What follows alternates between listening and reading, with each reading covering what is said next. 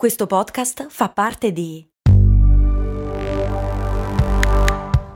Voice Podcast Creators Company. Vacanze in Sicilia o in Sardegna. Con i traghetti GNV viaggi in relax, porti tutto quello che vuoi e ottieni super vantaggi. Col nuovo programma Fedeltà MyGNV accumuli punti viaggiando, ricevi un cashback del 20% e tanti sconti a bordo. Non c'è modo più conveniente per andare in vacanza. Scopri i dettagli su gnv.it. Mi chiede Francesca, mi chiede... mi chiede Francesca, ma che cos'è la resting beach face?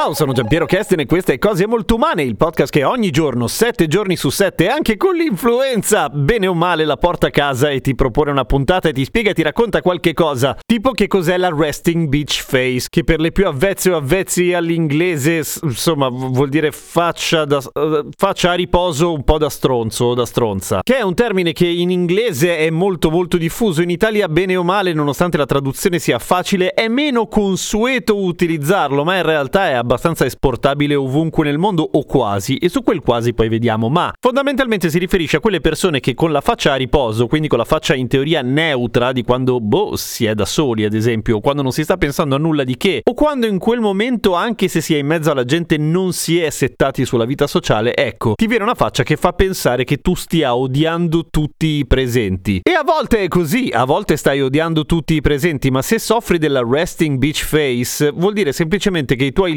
lineamenti in posizione neutrale, quando metti la faccia in folle in pratica, e niente, la tua espressione neutrale non viene letta come neutrale neanche un po', ma che in realtà comunica slash cela delle emozioni. Ostili per lo più. Ora, prima che arrivasse un'analisi approfondita fatta grazie all'intelligenza artificiale di, delle espressioni facciali degli esseri umani, una cosa abbastanza recente, la resting beach face era poco più che un meme, ma la verità è che esiste la resting beach face, cioè lungi da me il dire che ci sono persone che hanno la faccia da stronza, anche perché in qualche modo ne sono, come dire, affetto anche io, ma vediamo poi anche questo. Semplicemente ci sono delle persone che in posizione neutrale, e posizione neutrale è un dato, come dire, oggettivo, vuol dire i muscoli della faccia rilassati, ecco, assumono dei connotati o delle posizioni dei propri lineamenti che nella maggior parte dei casi dagli altri vengono letti appunto come un'emozione spiacevole, spiacevole che stai provando tu. E siccome sei in mezzo agli altri, tu riguardo agli altri, anche se questa è una supposizione che boh, fa un salto un po' in là, però comunque ecco. E quali sono queste caratteristiche? Tenete conto che quando si parla di mimica facciale, e mi riferisco ad esempio alla puntata di ieri, le variazioni sono millimetriche, anche meno, cioè siamo molto molto bravi a leggere le differenze differenze dei volti, poi meno a descriverle appunto come dicevamo ieri, ma quella è un'altra storia. Vale a dire che non è che devi proprio fare la faccia con la bocca verso il basso e piangere per sembrare a disagio, basta pochissimo e molte persone hanno ad esempio l'inclinazione della bocca i cui angoli puntano naturalmente un po' più in basso di quello che noi crediamo sia giusto. E ovviamente l'angolazione della bocca è una delle cose che guardiamo prima, se pensate agli smilini o agli emoticon, insomma, cazzo, cioè si riesce a fare un sorriso con due punti e una parentesi. Poi ci sono anche gli occhi naturalmente. Se sei stanco o generalmente hai le palpebre un po' più basse rispetto al normale, anche lì sembra che stai pensando Meh, che mandria di babbi. Ma non è detto che tu lo stia pensando, anzi, è anche molto interessante che se cercate in giro ricerche a proposito della resting beach face, troverete in realtà un sacco di articoli che ti aiutano a non avere una resting beach face, che sono anche abbastanza banali, tipo sorridi spesso, parla di più, cose di questo tipo. Tieni gli occhi aperti anche, ap- apri tanto gli occhi, non hai la resting beach face. Ma è interessante quello che viene fuori, cioè il perché sia così necessario rassicurare gli altri che non sei incazzato o incazzata in quel momento. E oltretutto è interessante